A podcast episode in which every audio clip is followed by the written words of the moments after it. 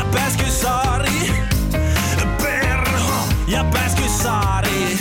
Jauha elämästä pintaa ja syvällistä. Juttu on vaik välillä toivot, että ne pitäis turvat.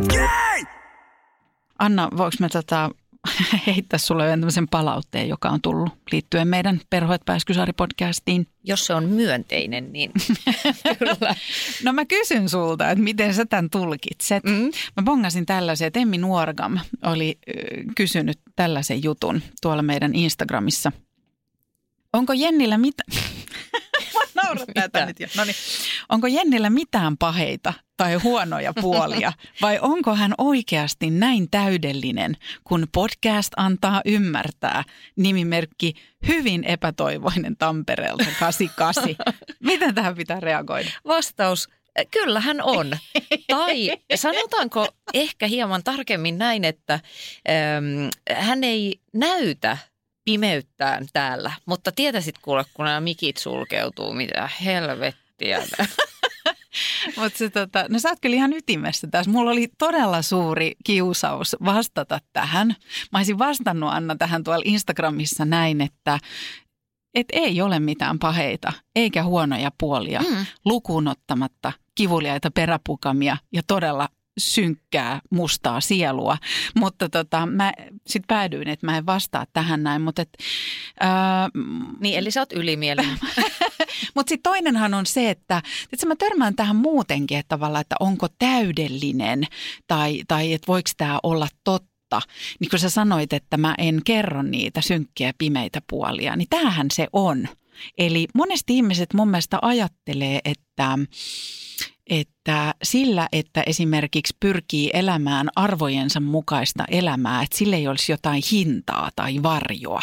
Tosi hyvin sanottu, kyllä. Ja sehän on se, että mä en tavallaan märise siitä hinnasta ja niistä varjoista. E- ja, eli en kerro pimeitä puoliani, yes. eli mikä hinta silloin on ollut.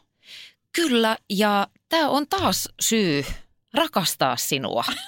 Tuosta ulkokultaisuudesta niin huolimatta. Mutta arva niin. mitä, arva mitä, liittyen tämän päivän aiheeseen, niin mä keksin yhden jutun, missä mä oon tosi huono. No, no niin, tottodo. Jos mitataan vanhoilla stereotypisillä mittareilla, niin mä oon Anna todella epäonnistunut nainen. Mä tajusin, että mä oon ehkä vaan 60 prosenttisesti nainen. 60 prosenttisesti? Niin, mä oon tosi, tosi huono, niin tämmöinen perinteinen – nainen. Super kiinnostavaa. Tästähän me Oletko puhut. siis niin sanottu huono nainen? Kyllä, nimenomaan nainen. En vain huono ihminen, vaan huono nainen. Kyllä. Eikö me tästä puhuta tänään? Tänään puhutaan tästä siis tosiaankin äh, sukupuolesta. No mä voisin heittää tuohon semmoisen vastapallon, että mä taas ajattelen, että mäkin on silleen huono nainen, että mun sisällä asuu – semmoinen 50-luvun piippua poltteleva perheenisä, joka haluaa olla töiden jälkeen lepotuolissa niin, että mulle tuodaan sanomalehti, että mä voin ajatella semmoisia tärkeitä isoja asioita. Mulla tuli mieleen se Alfons Oberi, se Mikko Mallikas, niin siitä se faija. Kyllä. Pääkö sä vielä kaljunnut enempi tosta päältä? Kyllä. Ja sit sulla on se piippu. Mä ehkä ajelen tästä. Kyllä, eli olen Mikko Mallikkaan isä. Mutta sehän ei ole ainoa tota, tämmöinen satu tai tämmöinen kuvasto, mihin me on kasvettu. Mulla tulee mieleen mun mielestä jossain tyyliin Peter Panissa tai jossain. Siinäkin on se, että se isä oli semmoinen, että se istui piippusuussa takan edessä ja lueskeli sanomalehteä. Kyllä. Ja, Tupakka takki päällä, sellainen ruudullinen kuosi mahdollisesti siinä takissa. Ja sitten se on aina semmoinen viisas, rauhallinen, kaikki tietävä. Mm. Ja sitten se äiti on semmoinen – niin kuin semistressaantunut hyssäällä ja siellä takana kolistelee kattilan kanssa. Ja Vähän koska, marttyyrinä. Kyllä, koska se vihaa elämäänsä, kun se on elinkautisessa siellä ää, keittiössä. Toi on mahtavaa. Mä en nyt heti keksi, että jos mulla oli toi väittämä, että mä oon, va- mä oon tosi epäonnistunut perinteisten mittareiden ää, nainen, niin mä en niinku keksi, että kuka mä oon. Mä, mä oon varmaan joku – Mä, mä, oon niinku tota, Dennis Hopper tuossa Easy Riderissa. niin sullahan on moottoripyöräkin. Mä oon henkisesti, tiedätkö, että kun muija kolistelee tiskejä keittiössä, niin minä olen Route 66 tai 66 käyttämässä huumeita Käyttämässä ja ajamassa huumeita. ilman kypärää. Minun konservatiivinen mieleni ei hyväksy lainkaan tällaista käyttäytymistä. Okei, mulla on kyllä tota, mulla on muitakin väittämiä, mutta toi on mahtava toi sun, sun mielikuva. Mutta mä väittäisin sukupuolesta, että ei ole olemassa mitään poikatyttöjä tai tyttömäisiä poikia, on vain erilaisia tapoja olla ihminen. Yes. Mm. Heti, no palataanko näihin myöhemmin? Vedetään Kyllä, kortit pöytään mutta onko sulla joku vielä ruvetaan taistelee. Väittämään? Eh, On, minulla on näitä Anna vaikka tulla. kuinka Anna- paljon. Anna tulla. Ehm, No kun pohdin tätä aihetta sen jälkeen, kun oltiin juteltu puhelimessa, niin jotenkin tähän tietty hiipii myöskin tämä tasa-arvon teema. Mm-hmm.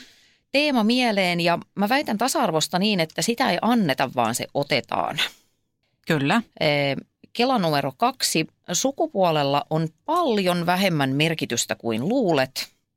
Ja väittämä kolme. Joskus vika on kuule ihan vaan sinussa itsessäsi. Mm-hmm. Tätä mä en olisi halunnut tätä viimeistä nyt kuulla tässä. Mm.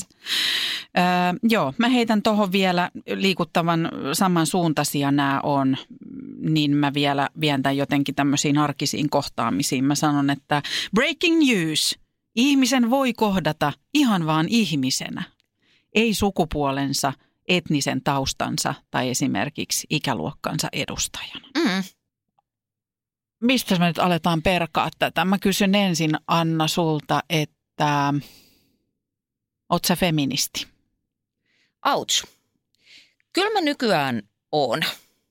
Mä koen niin kuin sosiaalista painetta antaa oikea vastaus. Teit Tulva-lehden toimittaja tuossa soihtujen kanssa meidän oven takana. Mutta on- Taas. Niin taas. Mutta tämä ei ole Niin. sulle ihan helppo sana käyttää itsestäsi tai ihan helppo asia. Pystyykö se pikkasen avaamaan, että millaisen reitin sä oot käynyt elämän aikana? Joo, ei ole helppo. Itse asiassa mua pelottaa ja tämä ei ole edes vitsi, vaan se on ihan totta. Tämä on mulle niin kuin jotenkin vähän hankala aihe. Mä oon ollut aika vahvastikin tämmöinen, mä oon ollut se tyyppi, joka on sanonut, että mä en ole feministi.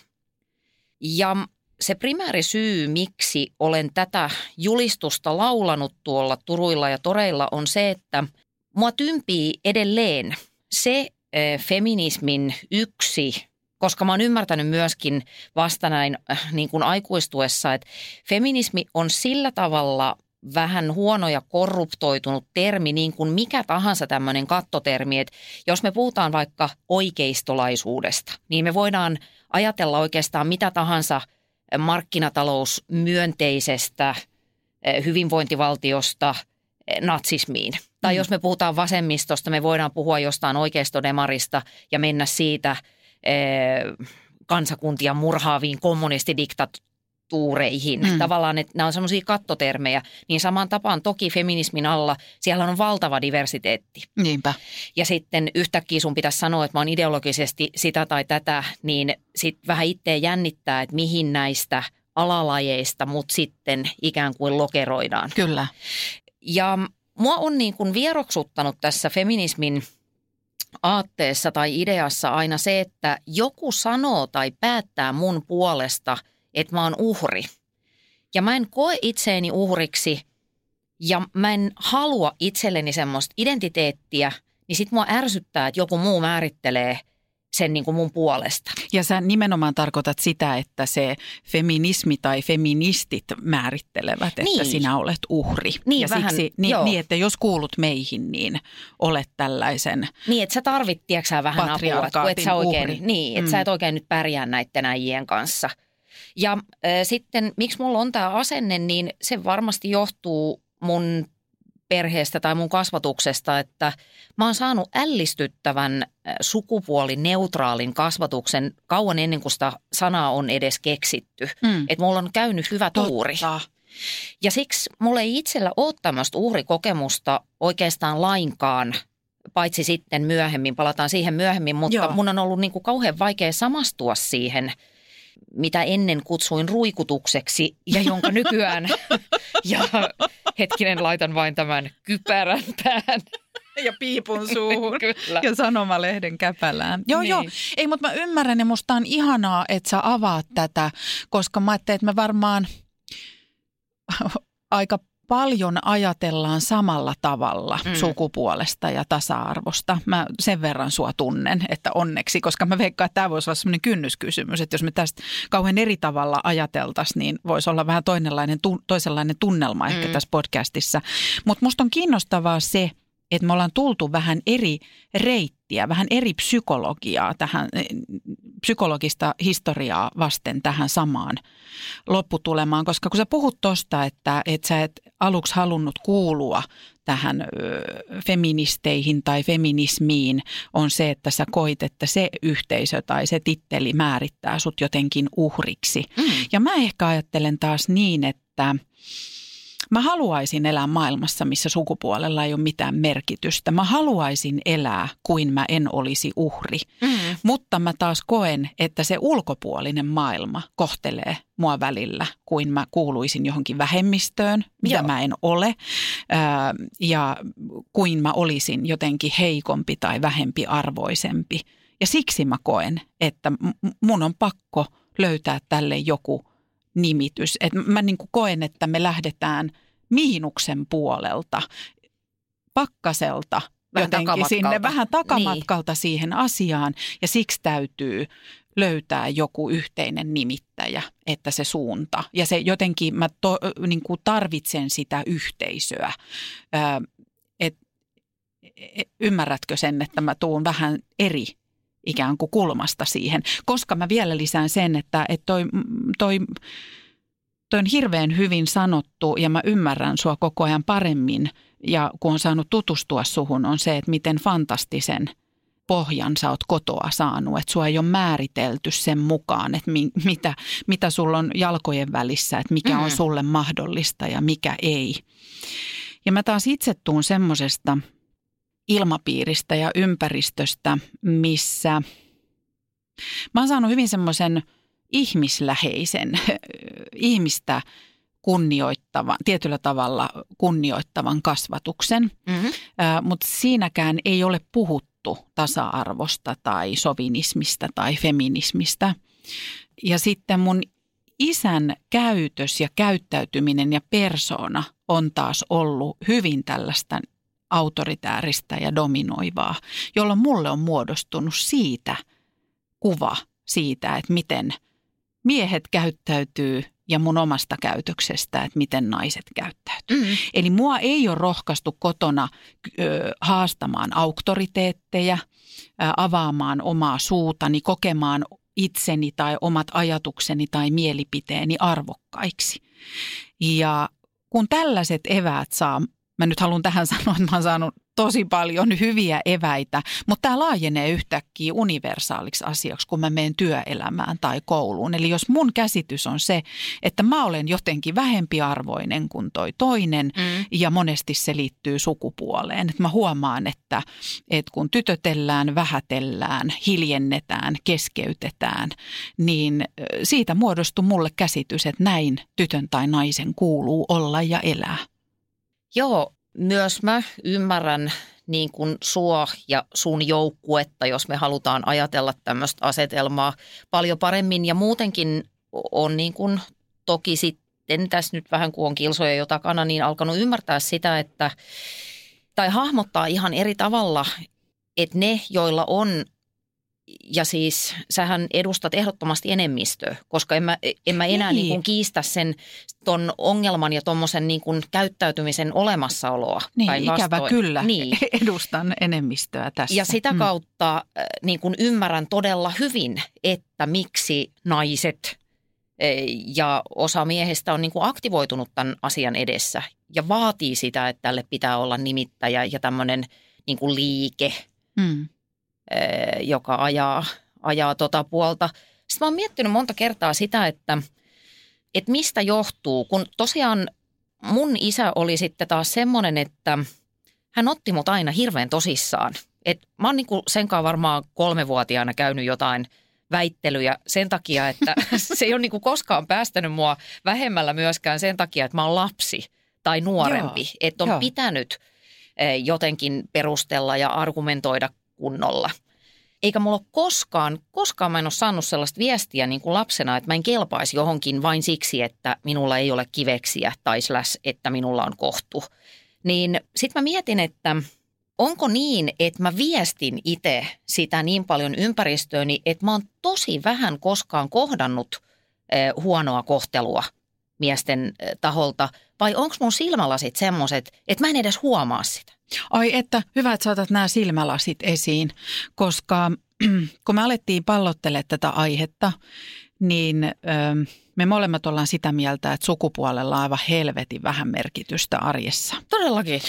Ö, ja sitten kun sä sanoit just tänne, että, että sä, sä et sä et ole kokenut, että siitä on edes tarpeellista välttämättä puhua tai puhumalla sitä ehkä korostetaan tai muuta. Mulla on taas sellaiset linssit silmillä, että jumalauta mä haluaisin ne välillä pois. Mä en haluaisi tarkastella maailmaa aina niiden tasa-arvolinssien takaa. Miksi et haluaisi, koska se on sulle niin tärkeä asia? No, no mä sanon esimerkki. Mä menen, äm, aikoinaan menin lasteni päiväkodin johonkin juhlaan. Mm. Ja sitten siellä on tällainen ohjelmanumero, että he laulaa tai esittää jotain. Ja ensimmäinen asia, jonka mä poimin siitä, on se, että pojille on annettu tämmöiset askarrellut sähkökitarat ja kaikille tytöille on annettu triangelit.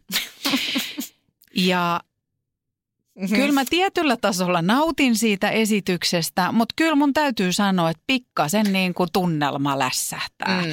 Eli mä meen monesti, vaikka mä en menis sillä, mä en mene haastamaan riitaa tai hakemaan jotakin epäkohtaa, mutta mun huomio kiinnittyy siihen. Tai mä näen uuden TV-ohjelman ja jos ei siinä esiintyjä kaartis jumalaut yhtään naista ole – niin mä oon jo, se on ensimmäinen asia, joka mulle nousee siitä kuvasta, vaikka promokuvasta mieleen. Joo. Niin välillä mä mietin, että, että pitääkö mun tulla aina tämä niin kuin, että eikö mä saa tätä reaktioa jotenkin sivuun ja voisiko mä vaan nauttia jostain asiasta tai olla vaikka iloinen, että jos ne kaikki äijät siinä rivissä on mun kavereita ja mä tiedän, että ne on tehnyt tosi paljon hyvää duunia, jotta Joo. ne on päässyt tähän pisteeseen.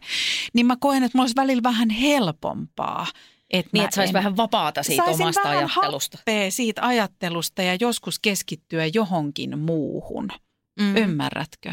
Ymmärrän tosi hyvin, koska mulla on paljon Kyllä mä välillä esimerkiksi täysin tietoisesti päätän aamulla, että en lue Helsingin Sanomia, koska siellä on paljon asioita, joista mä trikkeröidyn niin paljon, että menee, kun kello on kaksi ennen kuin taas happi kulkee ilman paperipussia. Että kyllä mä ymmärrän tota tosi hyvin. Niin. Mutta toisaalta mä ajattelen, että toi on yksi niitä juttuja, jotka on sinussa tosi hienoja, koska toi on sulle tärkeä asia. Se on sun arvo ja sun kuuluukin – elää lähellä ja kiivaasti niiden asioiden ympärillä, jotka on merkityksellisiä. Just niin kuin sä alussa itse sanoit, mm. että sillä on hinta. Ja mm. se on se, että ahdistaa vähän koko ajan. Se on just näin, mutta mun täytyy sanoa, että ehkä sun tapa olla ja tehdä vaikkapa sun juttuja tai olla ylipäätään mediassa tai just toi, että sä et mene se kärki edellä tilanteisiin, niin se on ollut mulle jotenkin – vapauttavaa ja mä vähän yritän välillä peesata siinä ja tulla siihen imuun. Niin, niin se on myös ihanaa nähdä, että myös, myös niin voi elää, koska sitten mä esimerkiksi puhun tästä aiheesta monesti kun käyn näillä puhekeikoilla, ja mä sanon, että mä varoitan, että sitten kun ne linssit laittaa silmille, niin niitä voi olla vähän vaikea saada pois. Mm. Mutta ehkä tämä kytkeytyy tämmöiseen laajempaan myös yhteiskunnalliseen keskusteluun, että kyllä nämä linssit on nyt myös laitettu meistä vähän jokaisen nokalle, eli tämä Me Too-kampanja ja koko keskustelu. Ja mulla tulee mieleen tämä siitä, kun sä Anna sanot niin mahtavasti, että sä oot vähän ollut silleen, että nyt vähän reippaasti ja mitä te märisette ja niin, en nyt. minä edes ole tällaista kokenut tom. ja niin, näin. Kyllä. Niin toihan on myös se tapa, millä vaikkapa monet miehet on kautta vuosikymmenten reagoineet siihen naisen kokemukseen, että mm. on tullut kohdatuksi väärin ja väärillä säännöillä ja väärällä tavalla. Niin kyllähän ne linssit on nyt tosi ikään kuin suurennuslasit jopa meidän kaikkien naamalla. Ja nyt mennään varmaan semmoista siirtymävaihetta, Joo, että täältä selkeästi. voidaan pikkasen ikään kuin pudotella Joo. vähän ruveta himmaileekin, mutta et vielä ne on ne kakkulat aika tiiviisti siinä silmillä. Vai miten sä, miten sä reagoit siihen, että naiset alkoi tulla esiin näiden kokemustensa kanssa ja, ja nosti niitä julkiseen keskusteluun? Jos nyt oikein muistan, siitähän on nyt, kun me tätä tehdään, niin reilu vuoden päivät, kun Mm. tämä homma alkoi, niin kyllä mun eka ajatus oli, että toi Mimmi on todella rohkea. Mm. Ja sehän on tavallaan aika surullinen ajatus ajatella, että on rohkea ää, kertoa jostain niin kamalasta vääryydestä ja teosta, mitä sua kohtaan on tehty. Ja sitten niin kun tämän, tämän keskustelun vyöryessä, niin kyllä, siis mä ehdottomasti pidän tätä tosi hyvänä juttuna.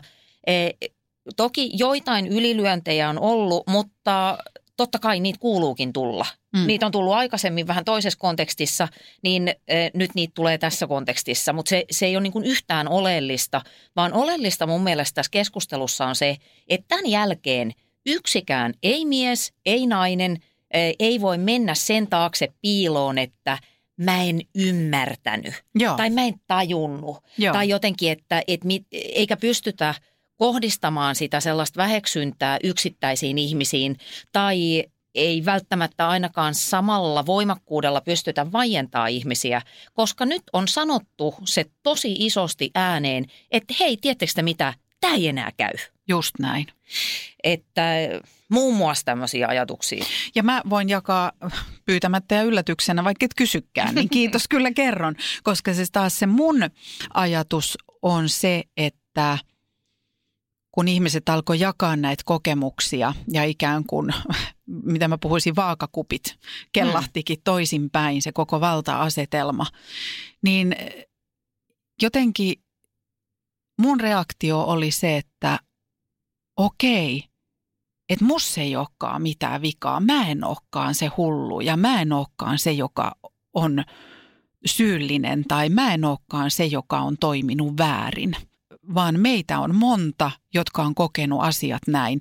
Ja nyt kun katsoo tällaisen pienen perspektiivin päästä, niin tajuaa, että kuinka päin helvettiä tämä maailma on ollut, että meitä on tuhansia, satoja tuhansia, miljoonia ihmisiä, jotka kokee häirintää ja on kokenut vuosien varrella.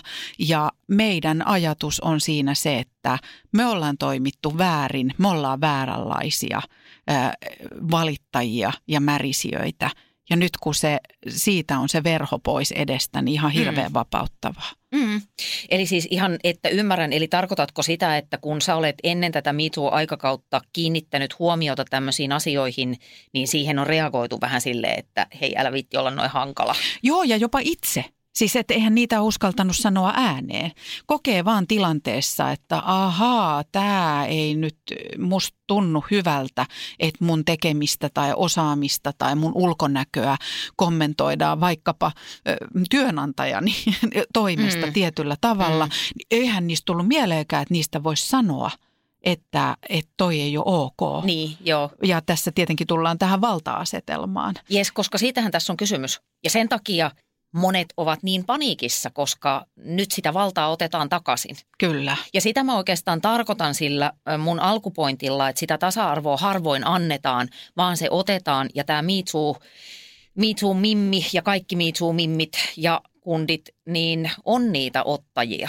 Juuri että, näin. Että mä, mä uskon ylipäätään elämässä valtavan paljon toimintaan ja edelleen mä ajattelen niin, yksi semmoinen mun perusajatus tasa-arvosta on se, että tehkää niitä juttuja. Se on niin kuin se mun, mun julistus. Ja mä aina käytän, aina kun pääsen puhumaan tästä aiheesta, koska sitten toisaalta tämä on mulle myöskin rakas ja tärkeä, niin mä käytän aina tämän PMMP-esimerkin, eh, kuten myös nyt. niin eh, silloin kun PMMP alkoi, niin eh, vähän se, se kaikki se eka ajatus oli vähän, että a, rusketusraidat ja kaksi tämmöistä niin kuin vetävän näköistä mimmiä tämmöistä vähän ihmeellistä popmusiikkia, että mitähän tämä nyt on, on Joo. näitä naisten juttuja. Ja sitten siitä kasvoi kriitikoiden, yleisön, kaikkien rakastama, yksi kaikkien aikojen pop- kautta rock-bändeistä Kyllä. Suomessa. Valtava respekti. Em, eh, kuitenkin semmoisena aikana, jolloin vielä ajateltiin, että tytöt ei soita kitaraa. Että mm. Ne tuli sieltä, missä tytöt ei soita kitaraa. Mm. Ne otti ja soitti ja laulo ja teki sen jutun itse, eikä kysellyt mitään lupia. Juuri ei ne näin. odottanut, että rumpasta tai soundista ilmoitetaan, että no niin, huomio, huomio, nyt naiset saavat tehdä sitä tai tätä.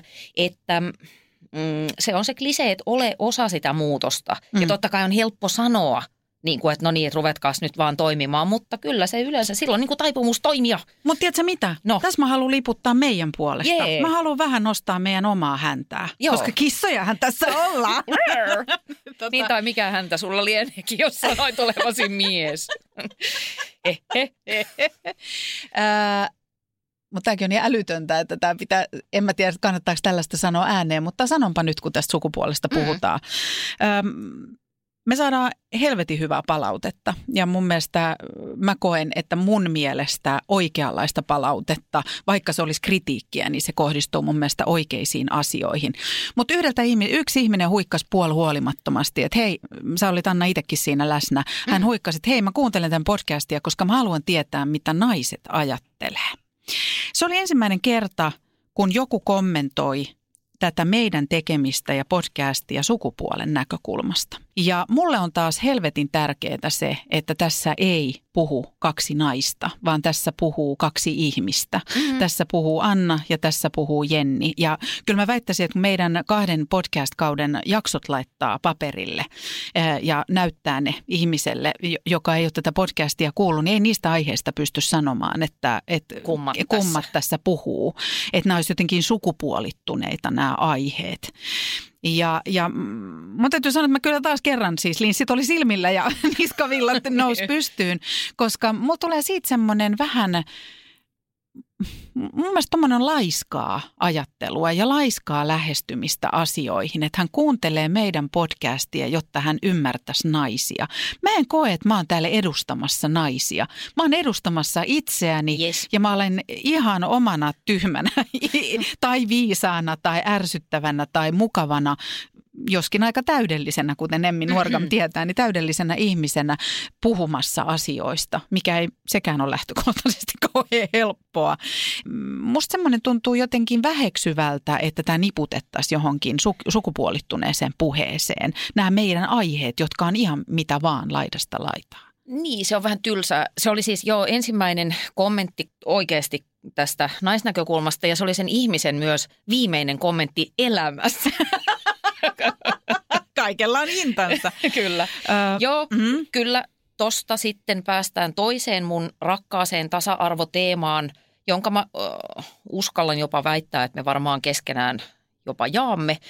Niin ajatus on se, että nimenomaan on näin, että mä haluaisin päästä semmoiseen tasa-arvo äh, aikakauteen tai sellaiseen vaiheeseen, jossa ei ole ei ole homokampaajia tai naisjohtajia tai mamumenestyjiä tai naistoimittajia tai miestoimittajia, bla bla, miesjohtajia, mitä vaan, vaan siis puhuttaisiin ihmisistä ja heidän ominaisuuksistaan tai vielä mieluummin tekemisistä. Että päästäisiin niihin sisältöihin ja siihen, että millainen joku tyyppi on. Onko toi sopiva meille töihin? Koska se, se naama ja se sukupuoli on niin valtavan pieni osa ihmistä. Se on tosi pieni loppujen lopuksi. Jos me oltaisiin täällä pussipäässä valkoisissa hallareissa ja vaan tehtäis, niin kuka erottaa? Tästä tulee monta asiaa mieleen. Mulla tulee mieleen esimerkiksi se, että kun me tarvitaan näitä tiettyjä ehkä etuliitteitä tai tiettyjä tämmöisiä sysäyksiä, jotta asiat menee eteenpäin. Ja ensimmäisenä tulee yksi tämmöinen konkreettinen asia mieleen on se, että kun Hesari lanseerasi tämmöisen osittain markkinointikampanjan, jossa heillä on koko aika reaaliaikainen laskuri heidän sivuillaan, että kuinka mm, suuri osuus prosentuaalisesti on jutu, heidän lehdessään jutuilla, joissa pääosassa on nainen ja sitten jutuissa, joissa on mies. On yksi hyvä selkeä tapa mitata sitä asiaa. Mutta sitten kun sitä rupeaa miettimään ja tutkimaan tarkemmin, niin tullaankin siihen, että, että vielä pitäisi sit päästä siihen, että mietitään, että minkälaisissa asioissa naiset pääsevät ääneen ja minkälaisissa asioissa pääsevät miehet ääneen ja tä, tässä voi myös käyttää sanaa joutuvat. Mm. Eli voi ajatella niin, että tosi monesti se on niin, että sitten kun naisia haastatellaan tai he saavat tilaa ja näkyvyyttä, he puhuvat niin sanotusti pehmeistä arvoista eh, ja asioista, tämmöisiksi, mm. mitä perinteisesti yhteiskunnallisessa keskustelussa puhutaan. Eli naiset voi puhua perheestä ja perheen ja työn yhteensovittavuudesta, mutta että milloin nainen voisi puhua johtajuudesta ihmisenä, eikä naisjohtajana, just mihin viittaat. Tai sitten tämä on toisinpäin, kun kääntää, niin myös rupeaa miettimään sitä, että, että minkälaisessa valossa, että jos miehet sitten puhuu niin sanotusti kovista aiheista, niin kovissa aiheissa on myös se, että rikoksen tekijöinä ja tämmöisen mm. niin kuin pahan kätyreinä myös miehet tuodaan monesti esiin. Että näissä on niin, kuin niin monta sävyä ja tasoa, näissä asioissa, kun nämä linssit laittaa silmille.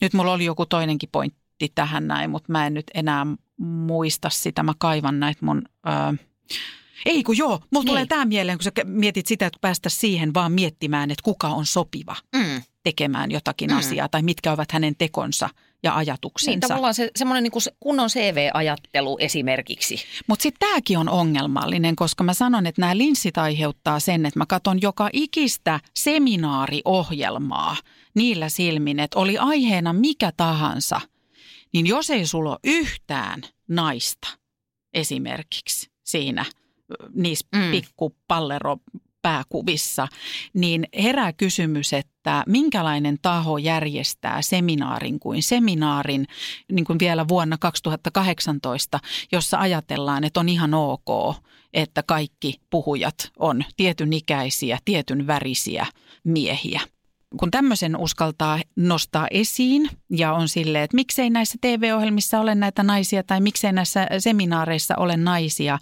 niin sitten aletaan argumentoida, että kun ei niitä ole tai eikö pitäisi unohtaa sukupuoli ja ottaa vaan paras mm. tästä aiheesta puhumaan. Ja mua vituttaa tämä paras. Mutta tuli se tuosta sopivasta mieleen. Joo. Koska paras puhuja tai paras asiantuntija tai paras esiintyjä, niin kenen mukaan? Eli se parashan kertoo siitä sanojasta mm-hmm. enemmän kuin siitä, että mikä on todellisuus.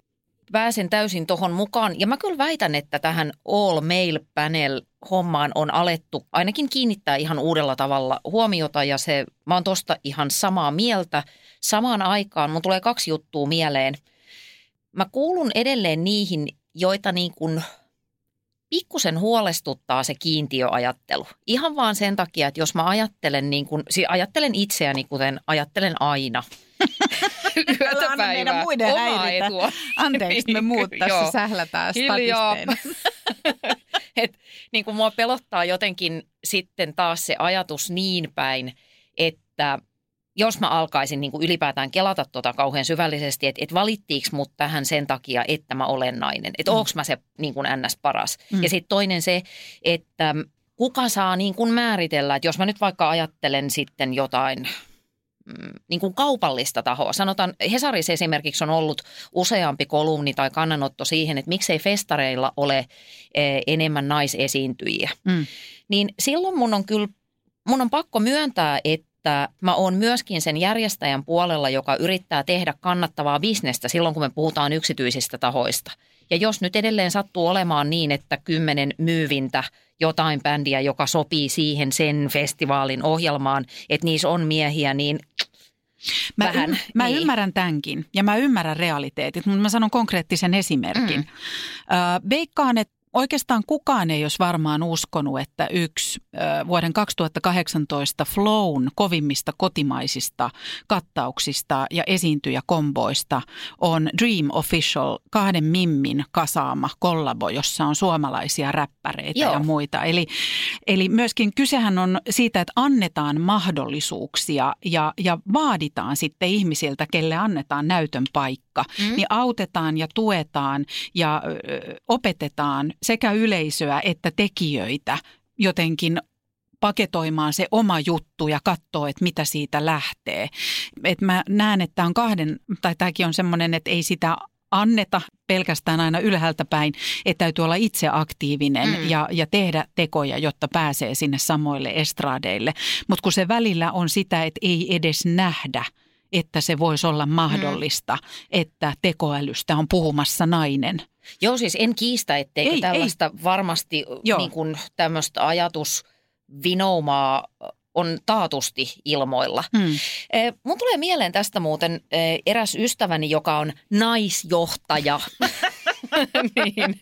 Eli vähän johtelee ja sen, sen, minkä empaattisuudeltaan Joo, ja nurkkahuoneessa itkes, itkeskelyltään ehtii. Kyllä. No. tota, niin hän sanoi kerran näin, niin kun pohdiskeli ääneen itse asiassa sitä, että kukas apua, nyt en muista, mutta joku näistä suurista teknologiajohtajista mm. harrastaa ukulelen soittoa. Meidän valistuneet kuulijat varmasti heti muistavat, kuka se on. Se ei ole Steve, Steve Jobs, ja. mutta jo, joku näistä niin kuin sen tason kavereista. Ja, ja sit, siitä oli joku pieni somekeskustelu ja sitten jengi oli sellainen, että voi vitsi, onpa söpöä, kun toi soittaa pientä kitaraa, johon tämä minun naisjohtaja ystäväni sanoi, että, että mieti, jos hän alkaisi jotain ukuleleja soittaa, että, että se ei ole kaikille mahdollista. No sitten mä ajauduin hänen kanssaan vähän tämän tyyppiseen keskusteluun. Mä olin sellainen, että niin, oiskohan se, että no mitä jos sä vaan alkaisit soittaa. Jonka jälkeen hän sanoi vielä tämmöisen, mikä oli mun mielestä tavallaan aika sulonenkin kommentti jossain mielessä. Että, että sitten me ajauduttiin hyvin nopeasti puhumaan siitä, että kun hän on vaikkapa juuri jossain seminaareissa tai tämän tyyppisissä, jotka on miesvaltaisia, koska hän työskentelee sellaisella alalla, niin se sanoo, että et kyllähän toisaalta niin kuin ymmärtääkin sitä, ettei ne miehet halua ottaa, haluaisi ottaa häntä mukaan niihin johonkin kekkereihin, koska onhan se nyt paljon niin kuin mukavampaa olla porukalla. Et siis ne ei välttämättä tarkoita pahaa. Ne on sivistyneitä, pitkälle koulutettuja miehiä. Se on vaan niin vaivallista, että sitten siellä on se yksi, jolle täytyy ottaa se naisten puoli. No, no. mutta tuosta tulee ehkä mieleen tämä ylipäätään, ehkä voidaan pikkuhiljaa soljahtaa sinne, että me, mekin aloitettiin tämä sillä, että mä väitin, että tämmöisillä perinteisillä jämähtäneillä mittareilla koen olevani tosi epä, epäonnistunut nainen. Eli, Hei, eli, perustele tota muuten vähän vielä, että no mistä sen huomaa, no, paitsi noista sun kainalokarvoista. No en mä tiedä, että rupeaisimme sitä perustelemaan. Mun mielestä kiinnostavaa on se, että miksi edelleen, ja tämä tulee liittyy myös tuohon johtajuuteen, mm. eli miksi edelleen koetaan tietynlaiset luonteen piirteet ja toimintamallit. Ensinnäkin sallitummaksi jommalle kummalle mm. sukupuolelle. ja sitten, että minkä takia niitä pitää määritellä tämän feminiinisyyden ja maskuliinisuuden kautta kautta. Joo. Ja tämä on myös semmoinen, mitä mä yritän tarkkailla tosi paljon sekä omassa työelämässä että ympäristössä. Ja kun oli tämä Kavanaugh oikeudenkäynti. Ja sitten sinne marssi näitä naisia kertomaan omat kokemuksensa ja siellä oli tämä hyvin näkyvä henkilö, mm, nainen, joka oli kokenut Kavanaughin osalta tätä seksuaalista häirintää teiniässä.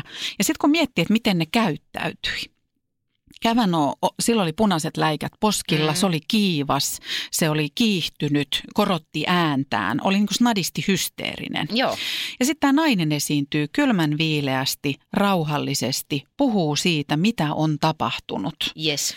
Ja mä mietin, että miten olisi käynyt, jos nämä olisi ollut toisinpäin. Mm.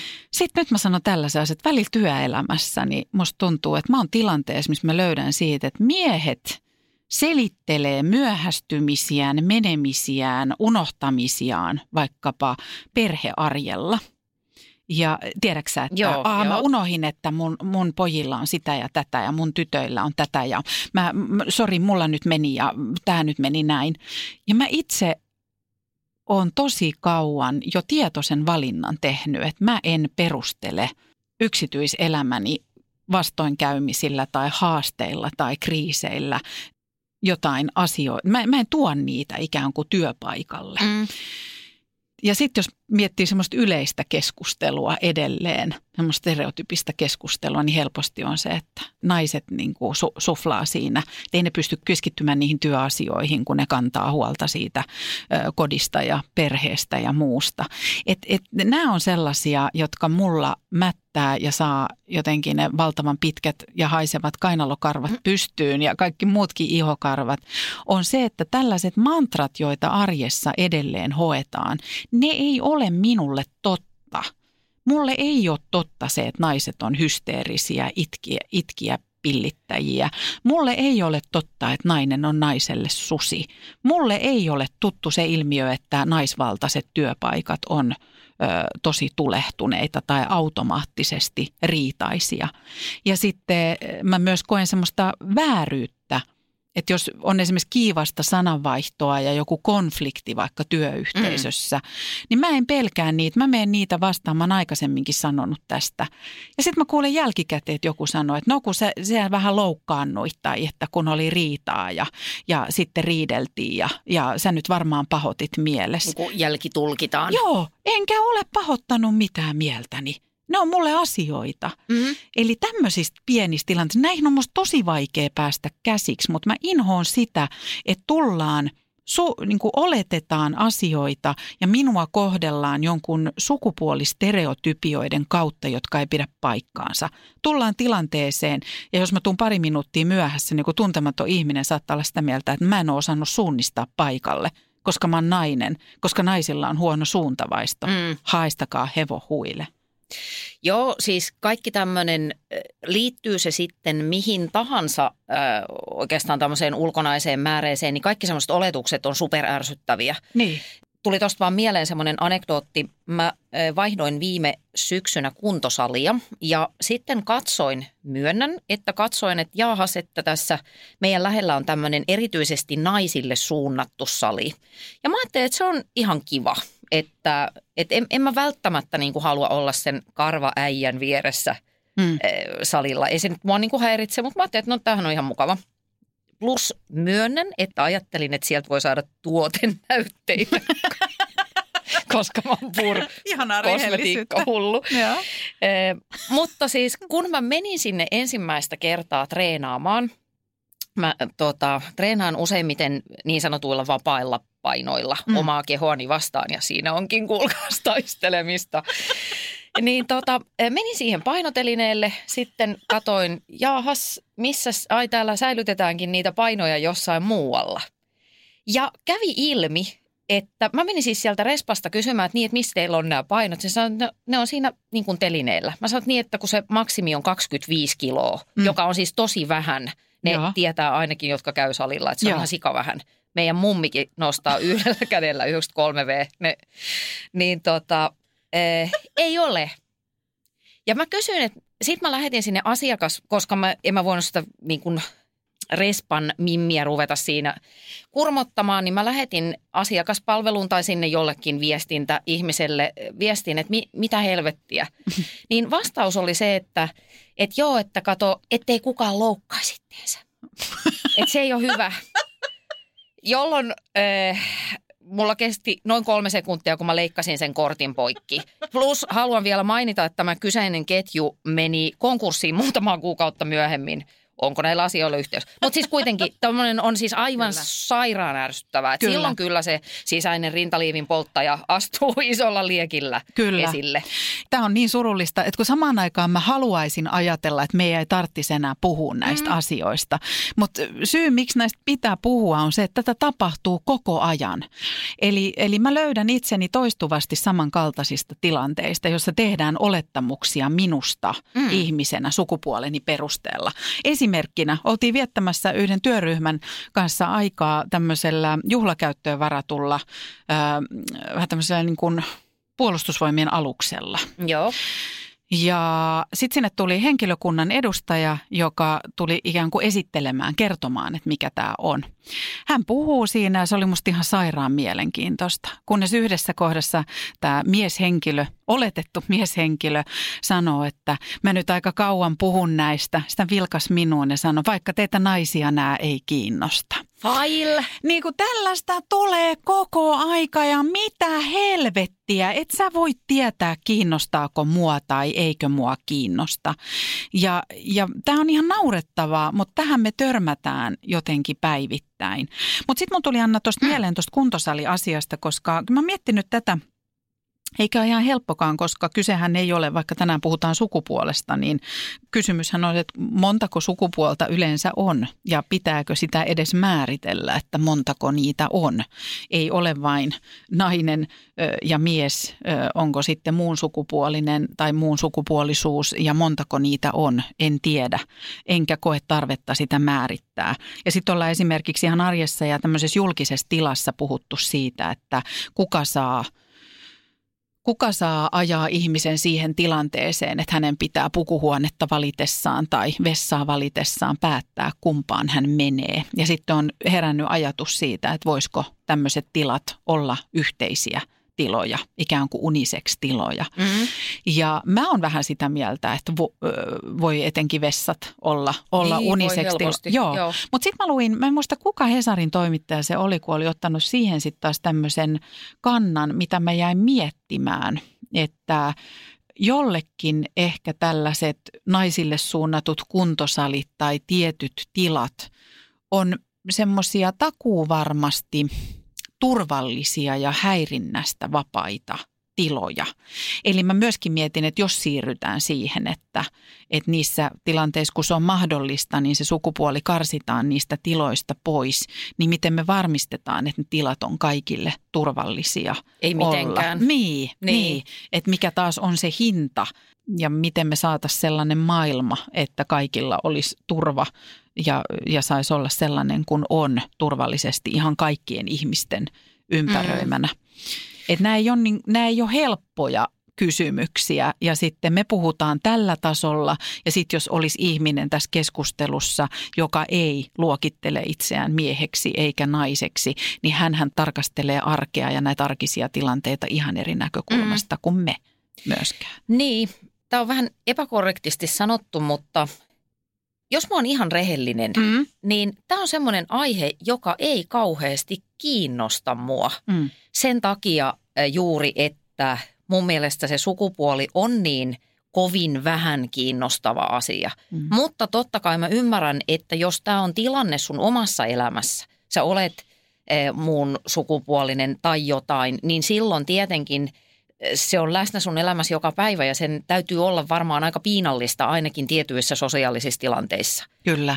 Mutta että eh, ehkä tämä on myös, on tämä osittain sitäkin varmasti ajattelua, jos mä oikein rupesin tutkimaan omia motivejani, niin myöskin sitä, että, että mä ajattelen, että tässä joutuu niin kuin vähän valkkaamaan taistelunsa, että kun sitä koko maailmaa ei voi muuttaa, niin sitten tässä täytyy niin kuin vähän – sillä miettiä, että mihin kohdennan sitä energiaa. Mutta totta kai mä oon sun kanssa samaa mieltä siitä, että, että nämä on vähintäänkin niin kuin ansaitsee ajattelua.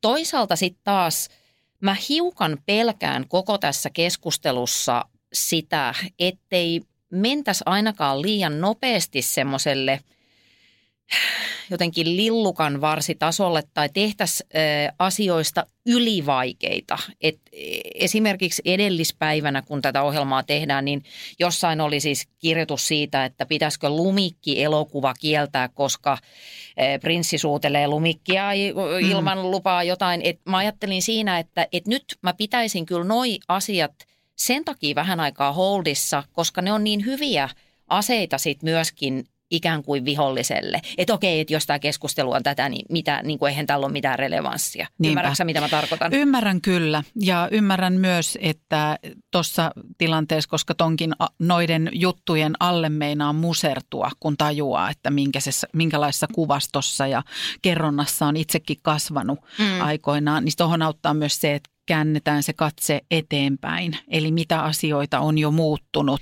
hmm. ja mit, mitä voin omalta osalta tehdä ja mitkä asiat pitää saada muuttumaan ikään kuin tulevaisuudessa. Eikä se, että me takerrutaan sinne, että kuinka rasistisia tai stereotypisia huumorisarjoja tai draamasarjoja hmm. tai elokuvia tai satuja on ollut. Sitten mä vielä, Anna, palaisin tuohon noin, kun mä sanoin alussa, että mulla on tämmöinen väittämä, että ei ole olemassa mitään poikatyttöjä tai tyttömäisiä poikia, vaan erilaisia tapoja olla ihminen. Ja mä näin, tää, että tämä jotenkin suhun kolahtaa. Ja mä muistelen, että sä oot kirjoittanut jopa tästä aiheesta jotakin. Pitääkö paikkansa? Joo, mä oon tota, usein ihmetellyt sitä ääneen ja sit muistaakseni tosiaan kirjoittanut tästä joskus kolumninkin, että miksi ei ole kuulia olla tyttötyttö? Miksi varsin moni vaikkapa julkisuuden, eh, niin kuin jul, siis jossain na- naisten lehtihaastatteluissa tai muissa, niin ollaan kauhean kiivaita julistamaan, että olin pienenä sellainen poikatyttö, että minä koko ajan kaatuilin ja tipuin puista ja keulin pyörällä. Niin eh, okei, kivaa, mutta mm, miksi se on kuulimpaa kuin se, että mä leikin nukeilla tai en mä tiedä, kotia. mut- niin, Ja, ja niin. kun se kaikki voi mahtua samaan Yes, pakettiin, kun kyllä. tämä on se, minkä mä oon sanonut varmaan aikaisemminkin tässä podcastissa, on se, että minäkin leikin barbeilla ja silti tuli tämmöinen. Niin, kyllä. että, että, mutta että mä, mä ymmärrän tismalleen, mitä sä tarkoitat. Ja se mun reaktio niihin juttuihin, joka ikinen kerta, kun mä luen, että joku on silleen, että minä olin sellainen poikatyttö. Jos niin moni nainen sanoo olleensa poikatyttö, niin eihän se ole mikään poikatyttö, Yes. vaan se on tapa olla lapsi. Kyllä. Nimenomaan, lapsethan nimenomaan ovat kaikkea ennen kuin se kulttuurillinen, sosiaalinen kehys alkaa laittaa meitä muottiin.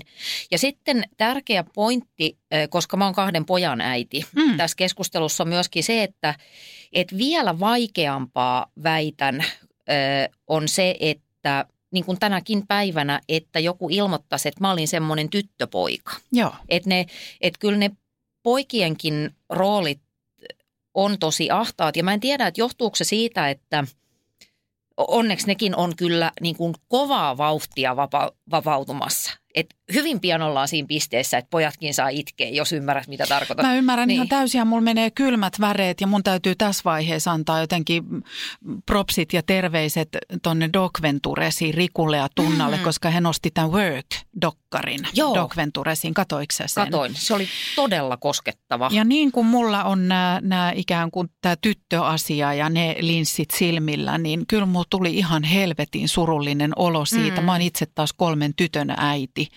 Ja, ja kuten sä sanoit, että omat kamppailunsa on, on valittava ja omat taistelunsa ja mulle se on se ö, osittain tyttöjen äänitorvena toimiminen, mutta mä oon laajentanut sitä, että mä koen, että lapset ja nuoret on tuotava keskiöön, mm. eikä väheksyttävä kenenkään kokemusta niin kuin sukupuolesta huolimatta.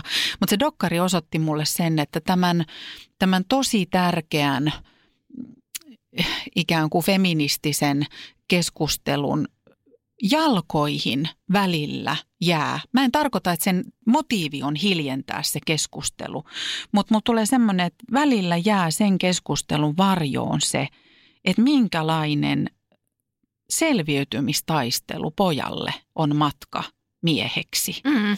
Minkälaiset ne lokerot, ne paineet, ne odotukset, Yes. joita poikiin kohdistetaan. Mitä on olla oikeanlainen poika tai, tai manid up tai kasvaa mieheksi. Ja se on musta tosi kipeä ajatus.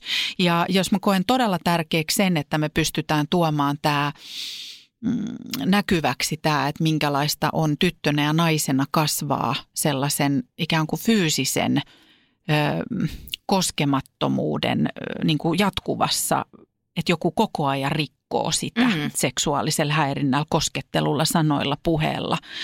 Mutta minkälaisessa esimerkiksi fyysisessä kamppailutodellisuudessa pojat joutuu selviämään?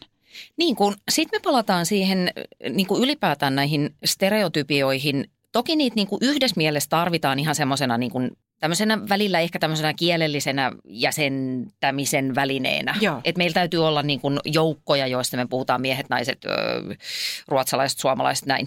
Mutta se stereotypioiden vaara on siinä nimenomaan, että mm, ne laittaa ihmiset ahtaalle. Et sit jos mä ajattelen, nyt me ollaan puhuttu luonnollisesti aika paljon naisista, mutta sitten jos mä ajattelen sitä poikien ja miesten stereotypiaa, Kyllä. niin kyllä varmasti niidenkin vankina on hirveä määrä miehiä.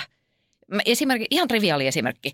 Mä juttelin kerran äh, erään ystäväni kanssa ja sitten siis joka on mies ja sanoin hänelle jotain, että mä oon menossa teatteriin. Äh, mä kuulun tämmöiseen kulttikulttuurikerhoon, jossa on pelkkiä naisia. Mä sanoin, että me mennään kulttikulttuurikerhon kanssa teatteriin. Niin tämä mies, joka on äh, noin niin kuin ulkoisesti hyvin miehinen mies, mutta mun mielestä sukupuoleton olento. Joo. Koska tunnen hänet hyvin, niin se sanoi, että et voi vitsi, kun mullakin olisi kavereita, joiden kanssa mä voisin mennä teatteriin. Mm. Et voi mennä vaimon kanssa, mutta ei kavereiden kanssa. Ja mä luulen, että ei hän ole kyllä sitä koskaan kysynytkään keneltäkään kaverilta. Voi Niinpä. olla, että siellä on joku muu, joka ajattelee ihan samalla tavalla, mutta et se, se oli musta jotenkin kamalan surullista. Mm. Ja sitten mä en tiedä, että johtuuko se siitä, että koska olen itse tyttö ja tunnen sitä niin kuin, mä ajattelen, että tytöillä on enemmän lupa ja naisilla on sitten kuitenkin enemmän semmoinen kulttuurillinen lupa näyttää niitä tunteita ja vaikka itkeä, joskaan ei missä tahansa tilanteessa. Mm. Niin tota, sitten mä ajattelen joskus, että ehkä pojilla ja miehillä on siinä mielessä vaikeampaa, että sun täytyy survoa ne tunteet niin kuin ittees kauhean syvälle. Ja ei ole näihin päiviin mennessä ainakaan ollut kauhean miehekästä puhua niistä tunteista. Kyllä. Että kuuluisa dokumenttielokuva Sauna, jossa, tai Miesten vuoro, Ah, joka on joo. siis, se särkee ihmisen sydämen, niin Kyllä. sehän on sitä, että, että siellä sitten niin kuin muutama sana saadaan ilmoille, mutta vitsi mikä voima niissä on. Et Kyllä. mä, mä edelleen jotenkin liikutun, kun mä ajattelen sitä leffaa.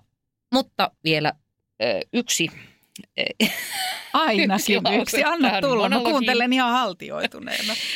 Kyllä asiat on muuttumassa parempaan päin. Et jos mä ajattelen vaikka mun lapsia, niin kyllä ne puhuu tunteista ja ne on paljon avoimempia ja semmoisia ehkä jotenkin kepeämpiä.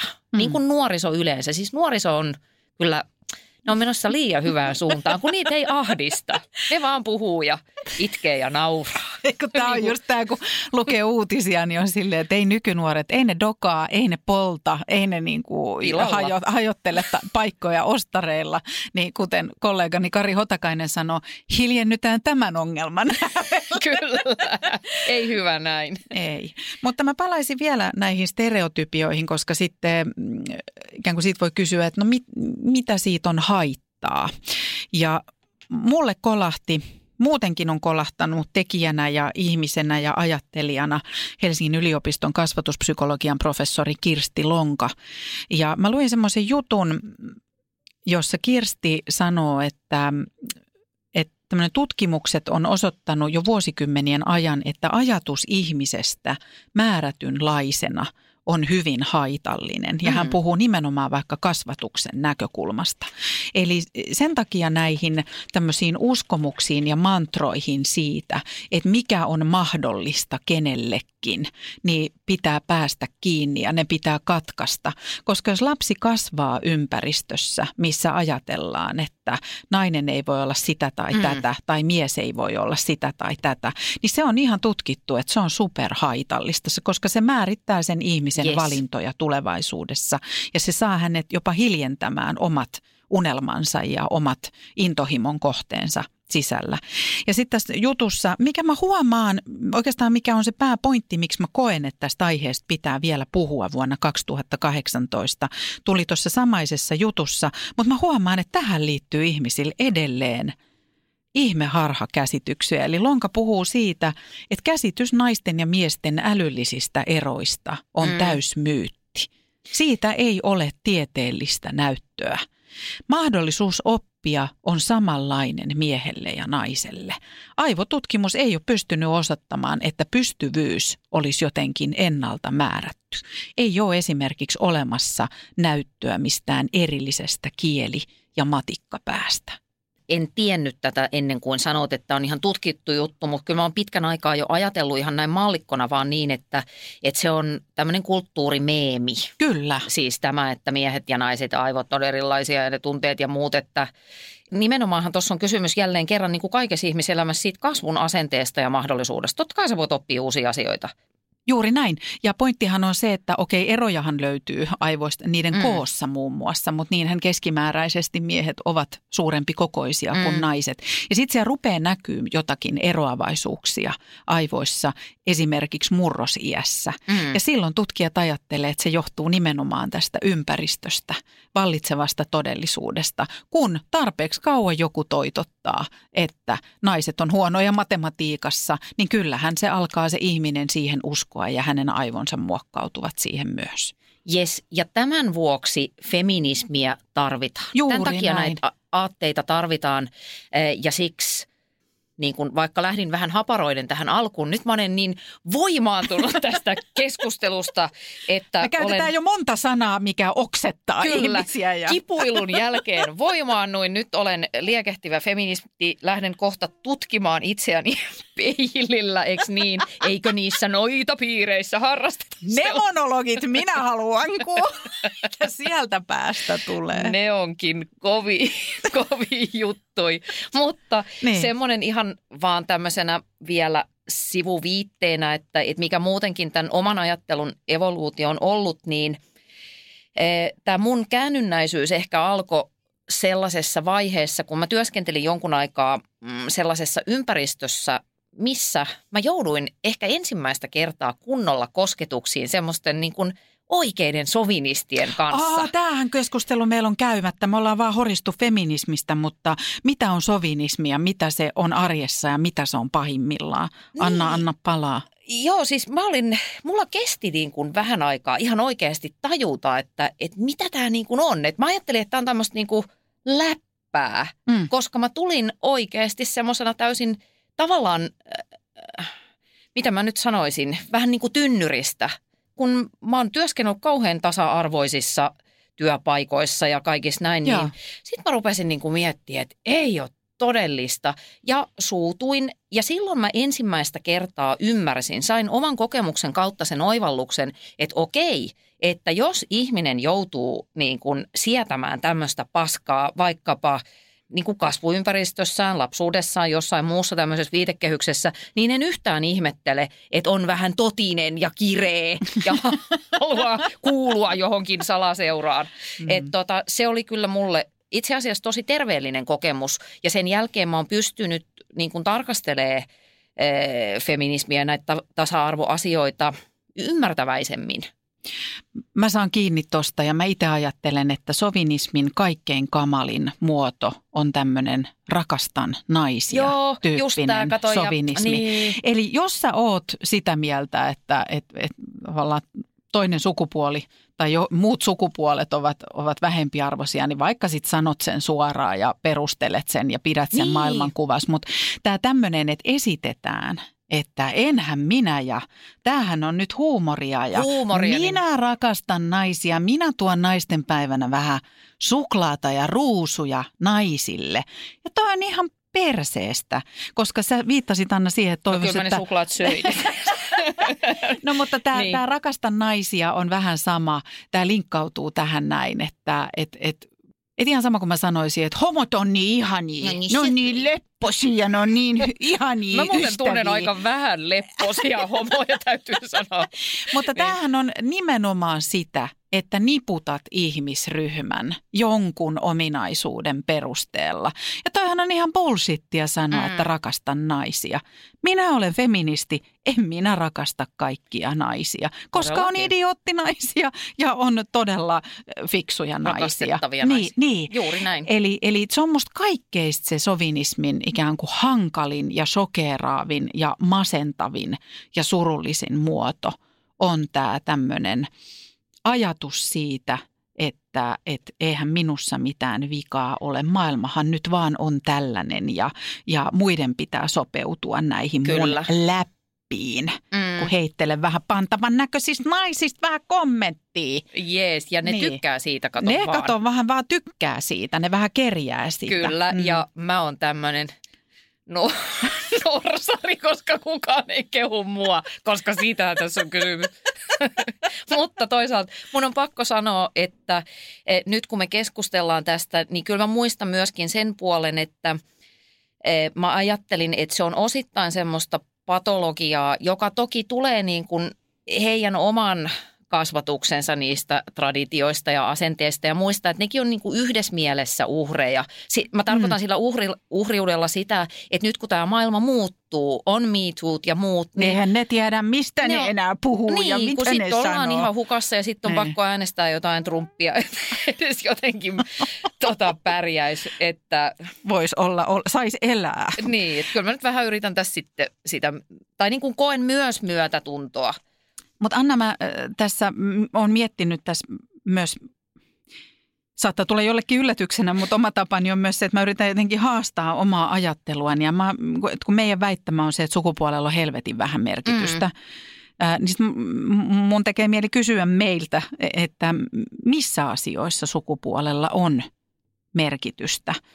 Ja sitten yksihän on tietysti tämä, että, että jos me nyt ja kun me lähdetään tieteellisen tutkimuksen näkökulmasta siihen, että aivoissa ei ole Mm. suuria eroja, ainakaan sellaisia, jotka vaikuttaisi johonkin oppimiseen ja asioiden omaksumiseen, niin sitten tietenkin tulee tämä fyysisyys, eli keskimäärin miehet on ehkä voimakkaampia ja vahvempia, että kyllähän Mm. aika vähän on naisia palomiehinä Mm. tai, tai ensihoitajina tai muuta, koska se työ on fyysisesti niin raskasta, mutta kyllä sielläkin naisia on ja tietenkin voi olla jotakin sellaisia ominaisuuksia, vaikka olisit pienempi kokoinen, olet sitten mitä, mitä sukupuolta tahansa, niin voit sitten kompensoida sitä, sitä omaa osaamista ja ammattitaitoa monilla muilla tavoilla. Mutta sitten mä niin mietin tällaista, että jos on lisääntymässä ikään kuin heteroseksuaalisin perinteisin menoin, niin silloinhan sukupuolella on varmaan merkitystä.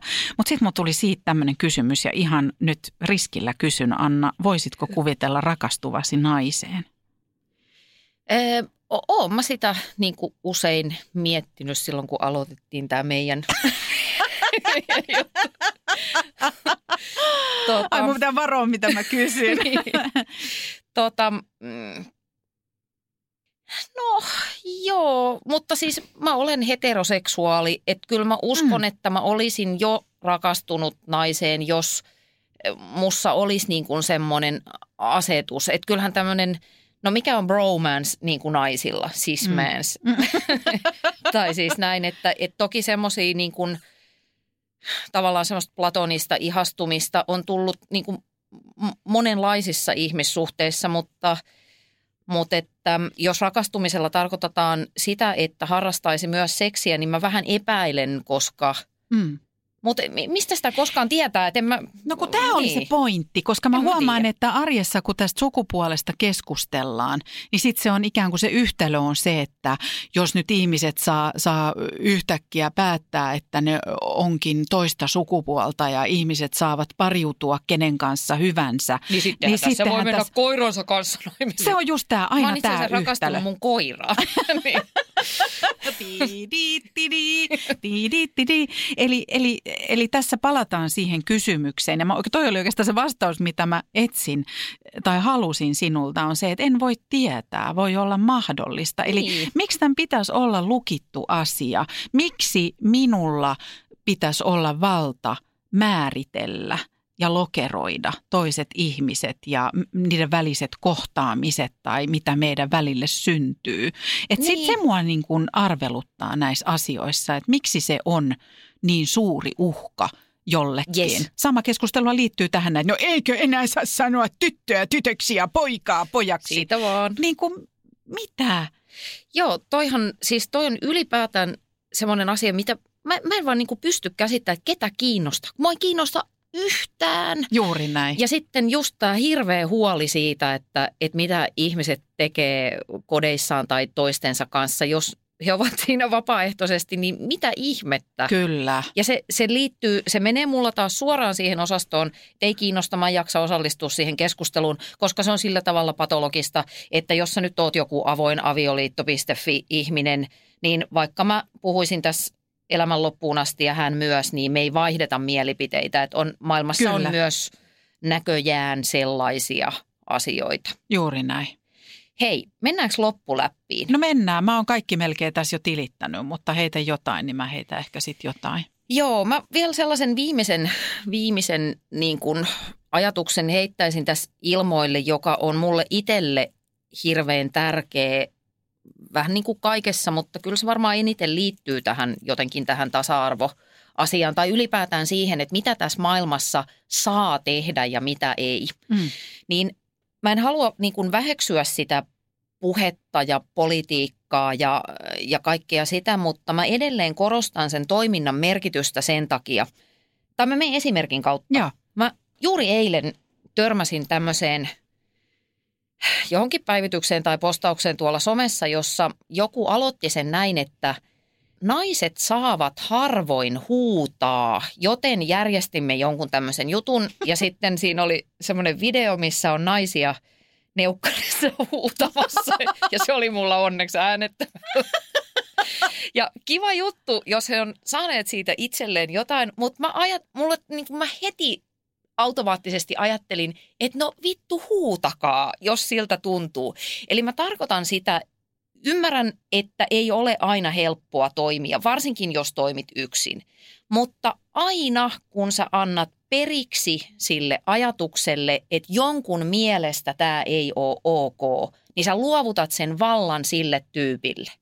Silloin sä oot antanut sen vallan iteltäs pois ota se itsellesi takaisin ja huuda, tai soita kitaraa, tai leikin nukeilla, tai tee mitä ikinä haluat, kunhan teet sitä, mikä on niin kuin sinua.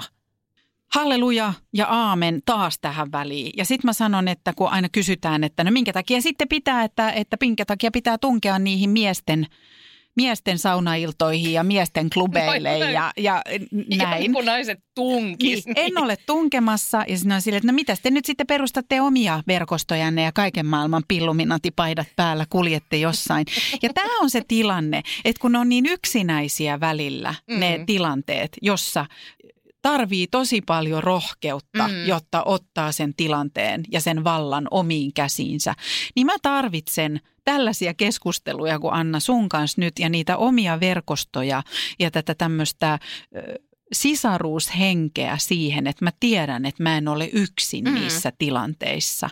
Ja tästä tulee mieleen myös se, että se, että puhuu jonkun asian puolesta, niin se ei välttämättä ja hyvin harvoin tarkoittaakin sitä, että olisi jotakin asiaa vastaan. Yes, aamen. Niin, ja se sävyttää musta tätä tasa-arvokeskustelua. Ja sitten mä haluan lopuksi sanoa vielä, että vaikka tämä meni vähän niin kuin märinän puolelle, ja onneksi Anna piti ö, valoa tunnelin päässä ja kertoa, että missä asioissa ollaan menty eteenpäin, niin mä haluan myös sanoa, että onhan moni asia mennyt parempaan suuntaan tosi monissa kouluissa tänä päivänä ei tehdä ryhmäjakoja esimerkiksi sukupuolen perusteella. Liikkatunnilla, käsityössä ja muussa ei mm. jaeta laiskasti ihmisiä sukupuolielimien mukaan eri luokkahuoneisiin tai tekemään eri asioita. Eli kyllähän tämä maailma muuttuu myös kovaa vauhtia.